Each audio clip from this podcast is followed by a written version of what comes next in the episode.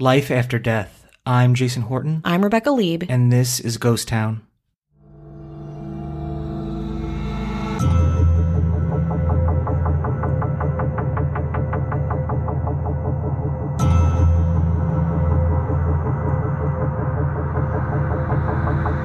I love a good story of someone coming back to life. Classics include Walter Williams, who was pronounced dead and then, while on his way to the funeral home, was seen kicking his way out of his body bag, or Ali Abdel Rahim Mohammed, who woke up in a mortuary freezer after he collapsed while swimming.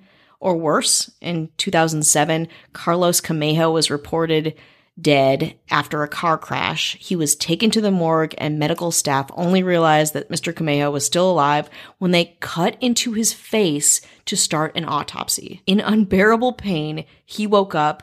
His wife went to the morgue expecting to identify his body and found him waiting for her in the corridor alive. But my favorite story is probably the one of Li Zufang, affectionately called the Zombie Gran. In 2012, Chen Kui Wang, who was 60 years old, would come every day to bring his 95 year old neighbor, Li Zufang, breakfast. Zufang had tripped and suffered a head injury at her home in China's Guangxi province about two weeks before, and Chen was being extra vigilant when he would check in on her.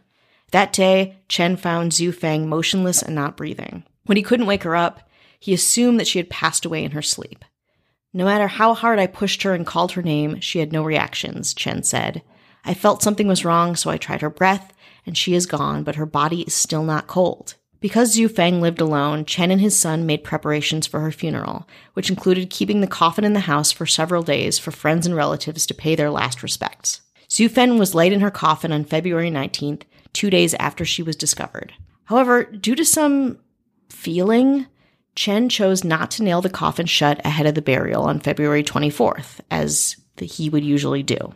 The day before the funeral, Chen went to check on Zhu Feng's body to find the coffin completely empty. Let's take a break. Hi, I'm Britt, And my name is Alyssa, and we are the hosts of Skeletales. a podcast that tries to answer the age old question of Is my dead grandma watching me? We tell first person stories about the paranormal, supernatural, strange, and spooky. But don't worry, we keep it totally light. Light as a feather, stiff as a board. Jesus, Britt. Join us once a week as we laugh, gasp, and get goosebumps. Hunt y'all later. Before we get started, I just wanted to mention our Patreon, patreon.com slash ghosttownpod. I'm sorry. We were so terrified and immediately asked the neighbors to come for help, said Chen, again after seeing this coffin, went back into his neighbor's home.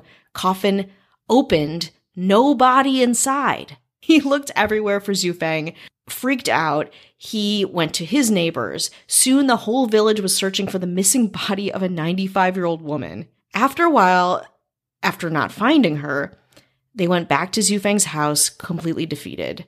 When they got there, they were stunned. Zufang was just sitting on a stool in her kitchen, making a snack.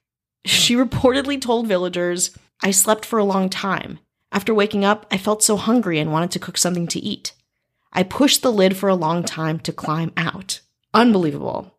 A county hospital reportedly believes Zufeng suffered an artificial death during which a person stops the appearance of breathing and the body remains warm. A doctor at the same hospital was quoted as saying, Thanks to the local tradition of parking the coffin in the house for several days, she could be saved. But there's another Chinese tradition that's not so great, at least for Zufang. According to the village's tradition, after a person dies, all their belongings must be burnt. So while this woman lives, 95 years old, in pretty good health, most of her stuff is gone. But I mean, after that kind of scare, how much stuff do you really need? Being alive probably feels pretty good. I mean, buy her some new stuff. She's earned it. What do you think she was making as her snack, though? Probably Hot Pockets, but not the diet ones. The regular ones. She's like, you know what? Forget it. I'm not. it. I'm just gonna get it. the fully loaded Hot Mm. Pockets.